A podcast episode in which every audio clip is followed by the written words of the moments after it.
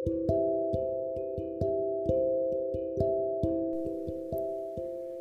बार IUI करवा कर देखा, कोई परिणाम नहीं मिला। अंत में आईवीएफ पे पूरी जान लगाने का निश्चय किया। आखिरकार हम भाग्यशाली रहे और छह भ्रूण, चार गुणसूत्र बनाने में समर्थ रहे। उसमें से एक को मेरे गर्भाशय में डाला गया। वह सचमुच एक अविश्वसनीय दिन था। पाँच साल की विफल कोशिशों के बाद आप अचानक से भरोसा नहीं कर पाते कि ऐसा संभव हो पाएगा। हालाँकि मैं अभी तक नहीं मान पा रही हूँ। और कभी कभी अत्यधिक गिलानी होती है कि मैं इस मौके को लेकर इतनी खुश क्यों नहीं हूँ?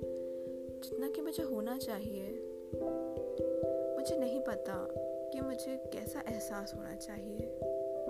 शायद इसी वजह से मैं कभी कभी रो बैठती हूँ, अभिभूत हो जाती हूँ, कभी थक जाती हूँ।